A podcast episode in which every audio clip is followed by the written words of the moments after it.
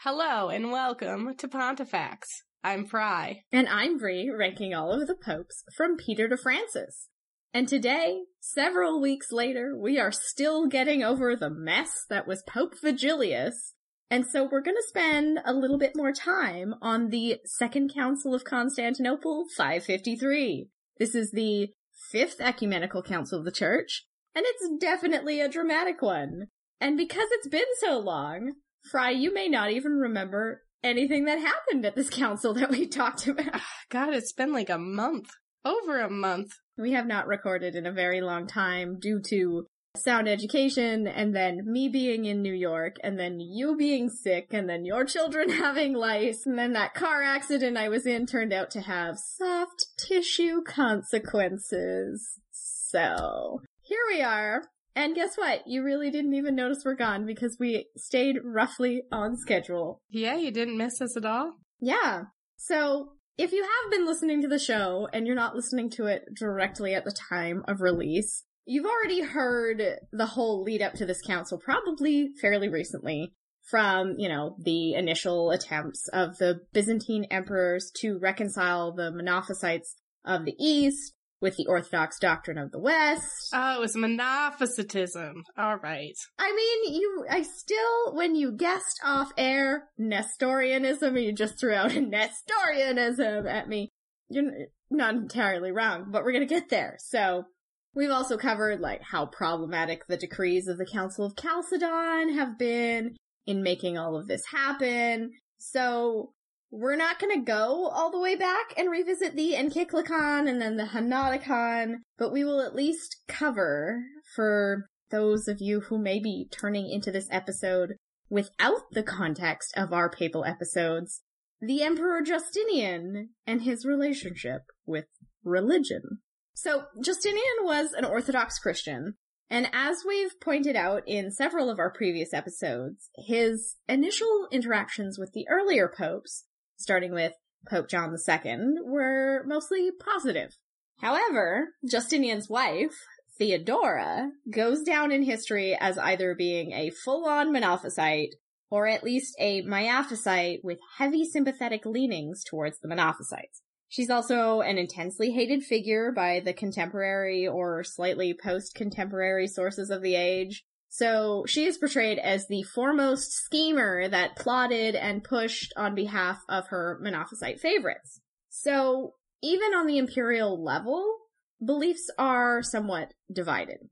So it's no surprise that the Eastern Western churches are in the same sort of divisive conflict, and Christianity is nowhere near a unified, cohesive church of mutually agreed theology and doctrine. Surprise, surprise. But this is what Justinian wants it to be, you know, and it has become a primary goal of his entire ruling ambition. He wants to reconcile Monophysitism and Orthodoxy to bring his entire empire into consensus. He's trying to make fetch happen. He is trying to make fetch happen, even if he has to push in and interfere all over the church to make it happen. So, the proposed solution comes to Justinian while he was in the process of issuing a condemnation of Origen, that early church theologian who's been extremely influential. Why do they keep talking about him? Like, they just, they get bored and they bring up this man from a million years ago. Yeah, they're just like, hey, did anybody remember that Origen was condemned? Because he's condemned again. Haha, suck it. Did you forget? He's condemned. I, you know, people have such strong, strong feelings about Origen. So, he's only tangentially related here, but the primary reason that Origen became a target for condemnation again had more to do with the theology of some of his followers and adherents rather than what he actually wrote down. So they were. And they, two of them have like a very similar name. Mm, yes, you're right. Oh my gosh, you remembered. I was like, hmm, are we talking all the way back to Apollinarianism and Sabellianism? But no, you're correct. So, at the time, it was a group of extreme Palestinian monks who were the source of the renewed conflict. They were Origen adherents and proclaimed based on Origen's teachings that souls pre-existed humans and also taught that through Christ they were and once again would be equal to Christ in the hereafter. And these monks were called the Isochristoi. And we can see why this thought would be problematic. You know, imperfect humans equal to Christ? Never. How dare you? And then there were another group of Palestinian originist monks who weren't quite as extreme, but held a moderate view of Christ as the first created being, which sounds very Arian. And these are the Protoktistoi, the first creationers, if you will. So, yes, these two are, are the groups that are in conflict with one another. The Protoktistoi condemned the Isochristoi as heretics, and vice versa. We are going to cover this particular conflict in more detail in later episodes, more likely. But what we need to know for this episode is just that these two groups were one of the reasons that Origen was coming back to the forefront of the theological debate. So, you know, they're fighting about it, and Justinian issues a condemnation against Origen in 542, commanding that all of his writings should be burned, and the Isochristoi and the Protoktistoi should be suppressed as heretics. But, one of Justinian's trusted advisors, Theodore Ascidas, the Bishop of Caesarea, was a proponent of Origen's doctrine, and rather than just decide to resist the emperor's decree, which we know wouldn't have gone well for him, he worked at deflecting the emperor's attention back towards his ultimate goal of church reconciliation. So, hey, no, don't look at Origen. Remember that big thing you want to do? Why don't you work on that for a while? And so he proposes that if Justinian were to condemn theologians of the Antiochian school, aka the distinctive two nature Christology of Nestorius. See? Oh, I got there. He could potentially bring the Monophysites around to agreement with the Orthodox Church, since Nestorianism as heresy is something that both Monophysites and Orthodox clerics can agree on. So, with the help of Theodore Ascidas and other theological advisors, three deceased Antiochian scholars who had in some way in their writings either professed or supported a two nature Christology with some sort of distinction between a human Christ and a divine Christ were put forth for condemnation, which we've already discussed, but will be referred to as the three chapters. The three in particular were theologians that had been repeatedly targeted by Monophysite criticism in the past, and so by passing this posthumous condemnation, Justinian hoped to bring them on side. So, the three chapters that are getting anathematized are Theodore, Bishop of Mopsuestia, and his writings, the writings of Theodoret, Bishop of Cyrus, and a letter from Ibas, Bishop of Edessa, to Maris of Hardashir. And we're going to break those down a little bit because that's a lot to just throw out there as word soup. So Theodore, Bishop of Mopsuestia, which is modern day Adana in South Turkey, lived from about 350 to 428, and he was initially a friend and follower of John Chrysostom, who we discussed in Pope Innocent's episode, episode 42. He was also a leader in the Antiochian school of thought. He was said to have been a teacher of Nestorius, and Evagrius Scholasticus credits him for being the one who inspired Nestorius's doctrine. He says, quote, Nestorius, having met with Theodore at Mopsuestia, was perverted by his teaching from godly doctrine. So, the teachings of Theodore had already been condemned at the ecumenical councils of Ephesus and Chalcedon, but he personally had never been anathematized, so now they're gonna do that for good measure.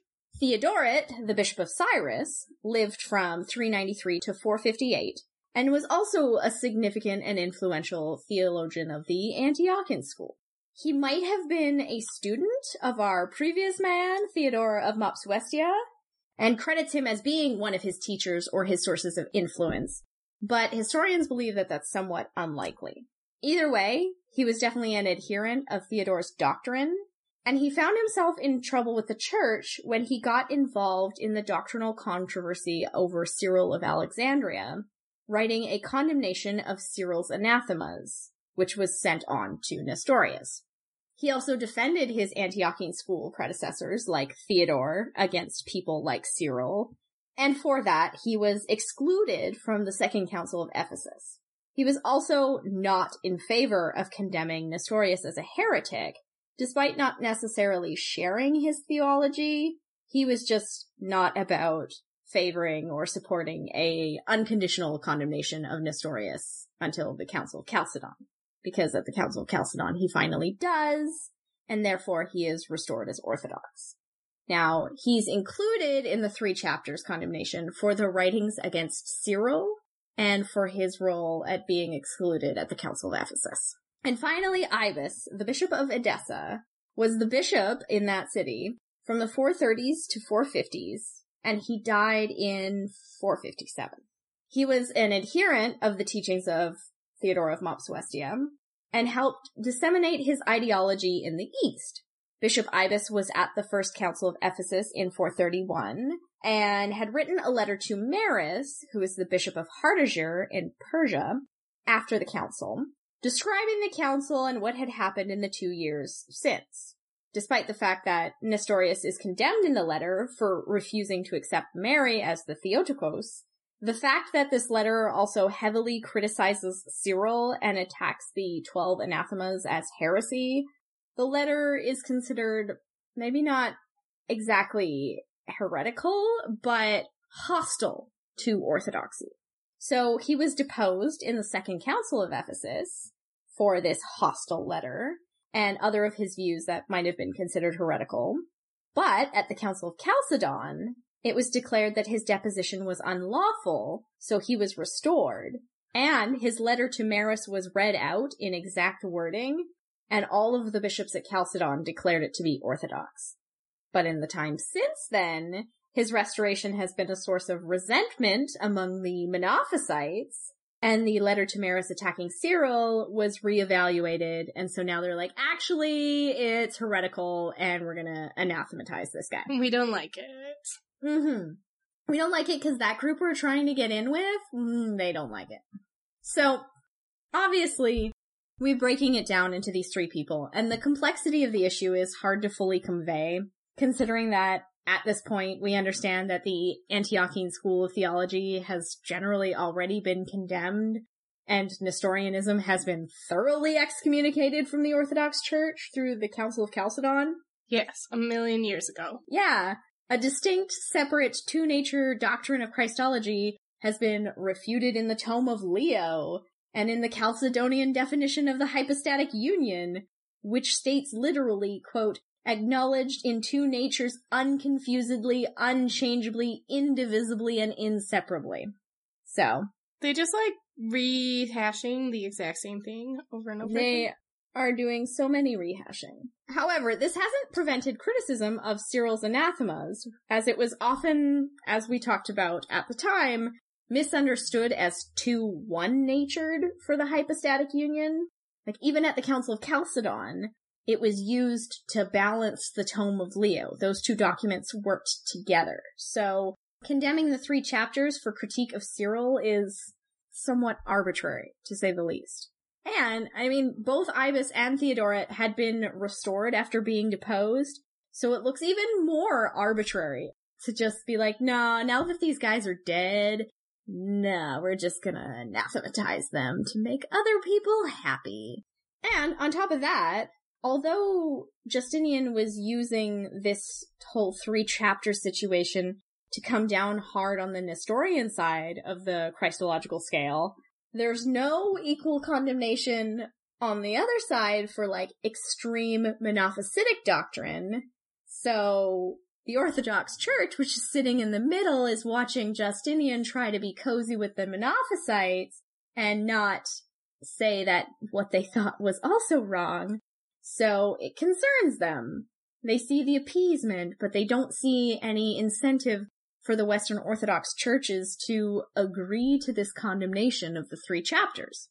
I mean, moreover, condemning men that had been absolved as Orthodox at the Council of Chalcedon was particularly troublesome because that council's already always under attack and this would undermine canons for the council, which, you know, for the Orthodox, they're, they're worried that this is going to open it up to further scrutiny or the possibility that the Council of Chalcedon gets ignored, like the Henoticon had tried to do already. They're trying to do this thing, and people are like, nah. And they're like, please stop. I said it already. Please stop ignoring me. Yeah, can you just like let us be with our orthodoxy that we've already established? Why are you trying to do this thing?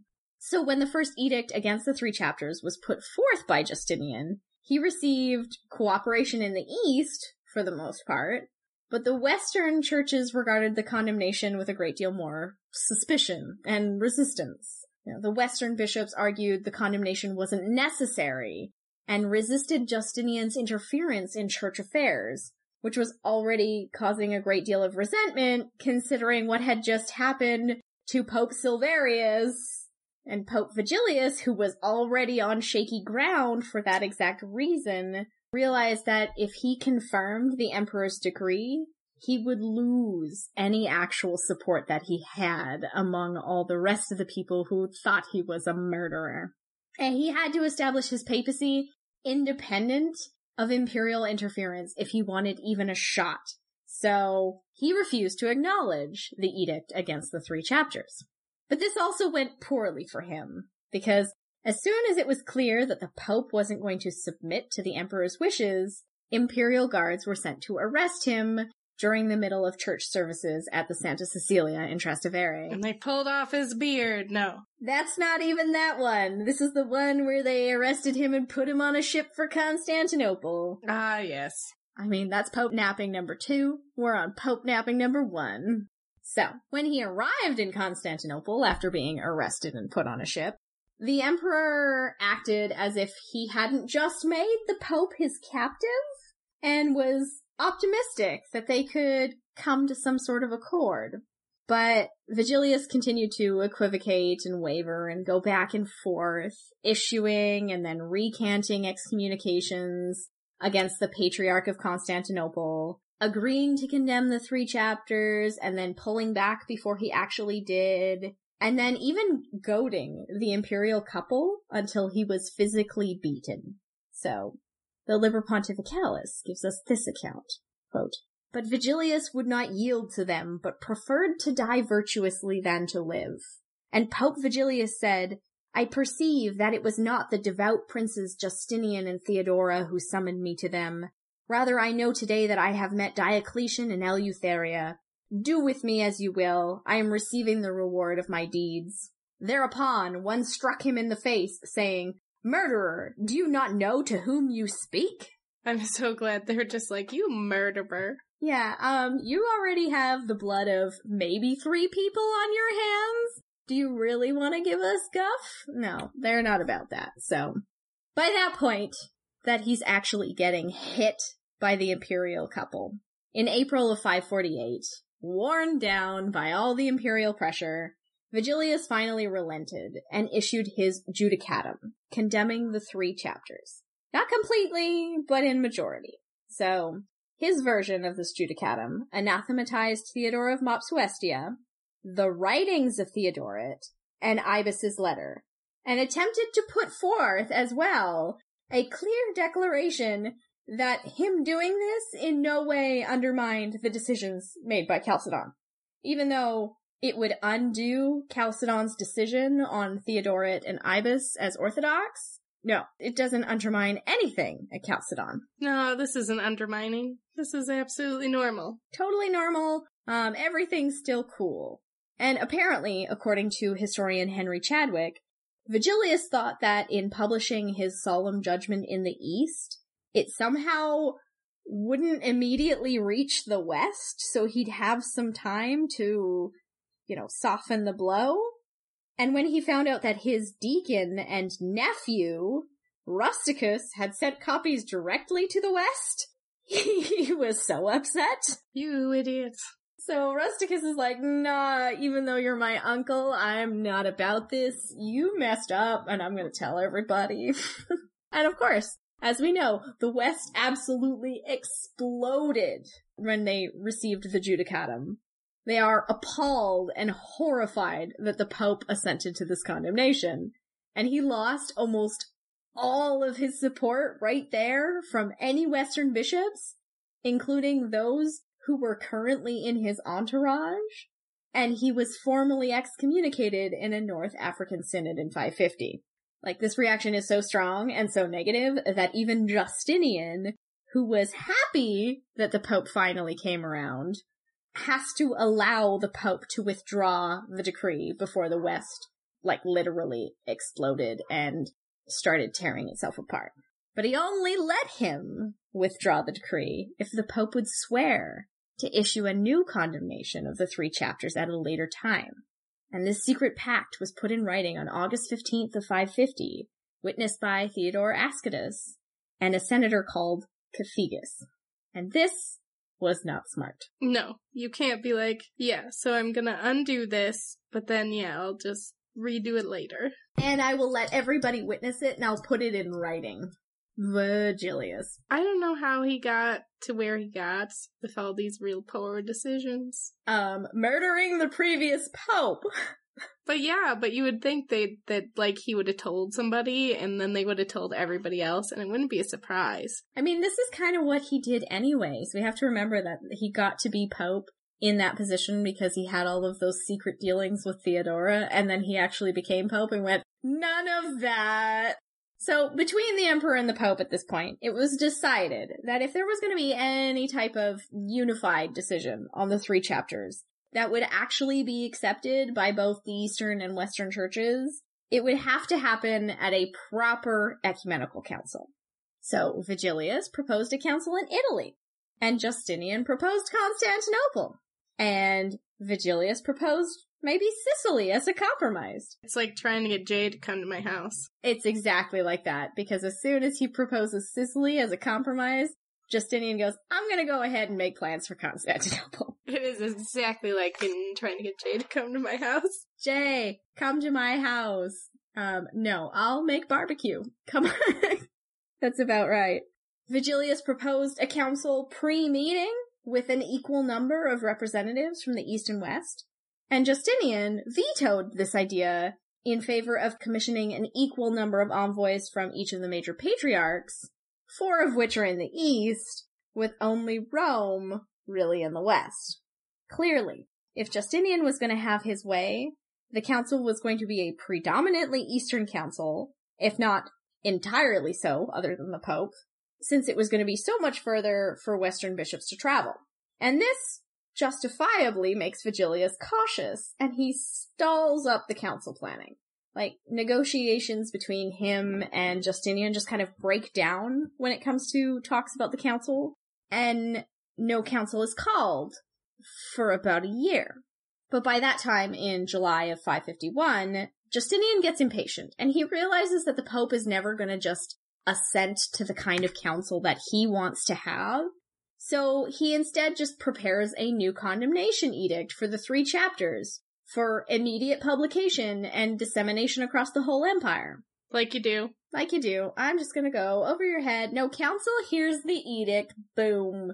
And the Pope is furious, and instead of just refusing to acknowledge this new decree, he goes ahead and excommunicates the Bishop of Constantinople for his complicity. He breaks off all of the communication with the Emperor, and he tries to flee. And this is where Pope napping number two happened, as we discussed in Vigilius's episode, where we recounted his attempt to seek sanctuary in a basilica and how he was literally dragged out from the church by his hair, his clothes, and his beard while he clutched to the altar, only to have the altar break on him. All of that. It's bad luck. And, uh, mob pressure forces the Imperial Guards to back off. But shockingly, after this very dramatic turn of events, the Pope and the Emperor come back together once more to try and re-establish plans for an ecumenical council. But just like last time, it becomes clear to the Pope that this council was going to be the Emperor's way or the highway. The chapters were going to get condemned, the Western bishops would be a puny fraction of attendance, so they couldn't stand in the way. And so Vigilius throws his hands up and decides, I am not going to attend.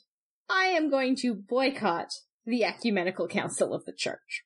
I mean, we have had popes who don't attend out of formality or out of age, but now we have a pope who is literally sitting in the city where the council is about to commence, and he's deliberately not going. He's gonna show up with picket signs.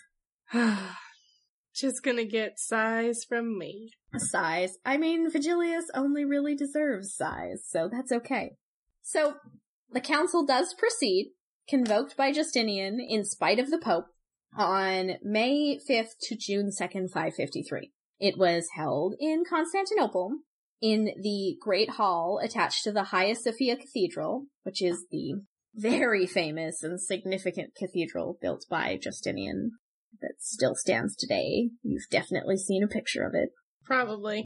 And because the Pope was refusing to attend, the Bishop of Constantinople, Eutychius, presided over the council, assisted in part with the other Eastern patriarchs, which are Antioch, Alexandria, and Jerusalem, or at least a representative for those patriarchs. So from a letter from Justinian, we get the greatest hits of the attendance. We have Justinian and Eutychius and Apollinaris of Alexandria, Dominius of Antioch, and three bishops representing Eustochius of Jerusalem, who are called Stephen, George, and Damien. One of these things is not like the other. Damien. And Stephen and George. So there were between 151 to 168 bishops in attendance, with the most consistent number across the sources being 152. And of course, as Justinian planned, the bishops were overwhelmingly Eastern bishops. Only 16 bishops attended from the West, 9 from Illyricum and 7 from Africa, with no representatives at all from Italy. And as we've seen from the conflict with Vigilius over the summoning of bishops, this was very intentional. Justinian summoned from the major patriarchates an equal number of representatives, but since four of the five patriarchates are in the east, that'd be four eastern bishops for each western one. So they didn't have a chance to begin with. On May 14th, after the council had begun, Pope Vigilius issued his first constitutum, which contained his judgment on the three chapters. It condemned the writings of Theodore of Mopsuestia and some of Theodoret's writing, and didn't anathematize either of them, and then Ibas gets a free pass. All of these decisions citing Chalcedon as a justification for both Theodoret and Ios had been cleared as Orthodox there, and he's going, I don't feel like condemning Theodore of Mopsuestia either. The Constitutum also condemned the council for proceeding without him and forbade it to continue. Cause, you know, he just is gonna go, stop this at once. The Constitutum was signed by 16 Western bishops, nine from Italy, two from Africa, two from Illyricum, and th- from Asia Minor, to demonstrate that Vigilius, at this point, had gotten some support back in the West. By defying this council, he's he's getting a little bit of clout. He's got some friends. Yeah. But uh the Constitutum had no effect and was entirely disregarded. Surprise, surprise. Yeah, like Justinian's gonna look at a piece of paper and go, ooh, I'm scared. The Pope thought he'd read it out at the council. Quelle surprise! It did not happen! like, the council itself was just an overt exercise in imperial pressure, so for all intents and purposes, it was a show for Justinian to legitimize exactly what he wanted. So, all the bishops are there for the express purpose of condemning the three chapters. And, uh, Vigilius is like, you're gonna read this letter where I forbid you to do that. Sure, Vigilius. That's exactly what they're gonna do. So the council sat for eight sessions, but because the original Greek records of the council have been lost, we don't have detail for all of the sessions and what was discussed at each, but we can cover what we do know, which are sessions one, seven, and eight. So from the first session, we have a letter from the emperor that was read out to all of the bishops who were in attendance, officially accepting the decrees of the first four ecumenical councils. Yes, that also means Chalcedon. And outlined the purpose of his new council as unifying the church by clarifying that the Chalcedonian definition was in distinct opposition to Nestorianism and the Antiochian theology, and that Mary is the God-bearer Theotokos, not merely the human Christ-bearing Christokos. He calls on them to pass an official condemnation of the grievous blasphemies of the three chapters to accomplish his goal. The letter also reminds everyone that Pope Vigilius had condemned the three chapters in his first Judicatum. Quote, when, for example, Vigilius, Pope of Old Rome, came hither, he, in answer to our questions, repeatedly anathematized in the writings of the three chapters, and confirmed his steadfastness in this view by much, even by the condemnation of his deacons, Rusticus and Sebastian. And then he calls out Vigilius for his intransigence in not attending the council. Quote, but now he had altered his view and would no longer have a synod, but required that only the three patriarchs and one other bishop in communion with the pope and the three bishops about him should decide the matter. In vain we sent several commands to him to take part in the synod. He rejected also our two proposals, either to call a tribunal for decision, or to hold a smaller assembly at which besides him and three bishops, every other patriarch should have a place and voice, with from three to five bishops of his diocese.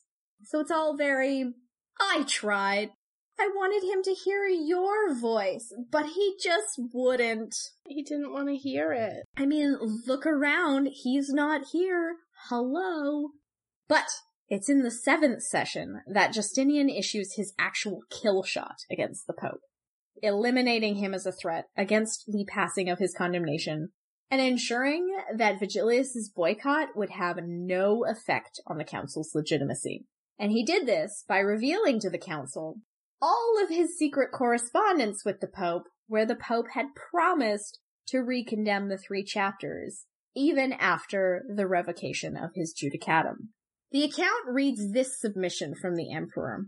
Quote, Although therefore Vigilius has already frequently condemned the three chapters in writing and has done this also by word of mouth in the presence of the emperor and of the most glorious judges and of many members of the synod and has always been ready to smite with anathema the defenders of Theodore of Mopsuestia, and the letter which is attributed to Ibas, and the writings of Theodoret which had been set forth against the Orthodox faith, and against the twelve capitula of the Holy Cyril, yet he has refused to do this in communion with you and your synod. The most pious emperor has sent a minute to your holy synod concerning the name of Vigilius, that it be no more inserted in the holy diptychs of the church, on account of the impiety which he defended. Neither let it be recited by you, nor retained either in the church or the royal city, or in other churches which are entrusted to you, and to the other bishops in the state committed by God to his rule. And when you hear this minute, Again, you will perceive by how much it, the most serene emperor cares for the unity of the holy churches and for the purity of the holy mysteries. And then the emperor's evidence was read to the council, and he had a lot of it. So the Pope's boycott of the council and his display of refusing to condemn the chapters looks like BS. Yeah. Everyone sees his letters and all of his credibility goes out the window. And then, as we just read, Justinian orders them to strike Vigilius's name from the diptychs and officially break communion with him in non sedem sed sedentem, which is not the see, but the one who sits in it. So, Constantinople would remain in communion with Rome, just not Vigilius. Mm-hmm. In the records, it's clarified just in case anybody didn't get that part. It says, let us preserve unity to the apostolic see of the most holy church of ancient Rome, carrying out all things according to the tenor of what has been read. So, that's the seventh session of the council. And the eighth and final session was for the formalization of the sentence against the three chapters, the acts and the canons. Like we mentioned before, unfortunately, the original records have been lost, but a Latin translation still exists containing the final canons. So, in total, the council produced 14 canons on Christology and the condemnation of the three chapters. We're not going to read them in full, but here's the summary. Canon 1, 3, 8, and 10 relate to Christ's consubstantiality with the Father and the Holy Spirit in the Trinity. We did this already. Yeah, yeah, they did that. You know, it, it basically says that the Christ that performed miracles is the same Christ that suffered and was made flesh, and the Christ that was crucified is truly God, and so on. Canons 4, 5, 6, and 12 are condemnations of Theodore of Mopsuestia and any who would defend his theology. Canon 11 condemns anyone who doesn't repudiate Arius, Eunomius, Macedonius, Apollinarius, Nestorius, Eutyches, and Origen. Canon 13 condemns Theodoret and his defenders. Canon 14 condemns Ibas's letter to Maris. And canons 2, 7, and 9 focus on the hypostatic, ineffable union of Christ's nature and condemn any person who would worship Christ separately for his divinity and humanity. There are also 15 canons condemning the teachings of Origen that are often attributed to this council, but these are thought now in majority to be tampered editions from a later author or canons that were signed by the bishops who attended the council but were passed before the formal commencement of the council. So they're not included officially, and maybe it was just someone later going, hey, let's condemn Origen again. I like beating a dead horse. well, clearly they really like beating a dead horse forever and always. So, the immediate consequence after this council was that Vigilius was put under extreme house arrest, with his nuncios and his supporters exiled. And after several months of the confinement, harassment, and likely very poor conditions, he issued his second constitutum on February 23rd of 554 that basically just retracts his first constitutum and acknowledges the canons of the council as legitimate. So he goes, yep, okay, fine.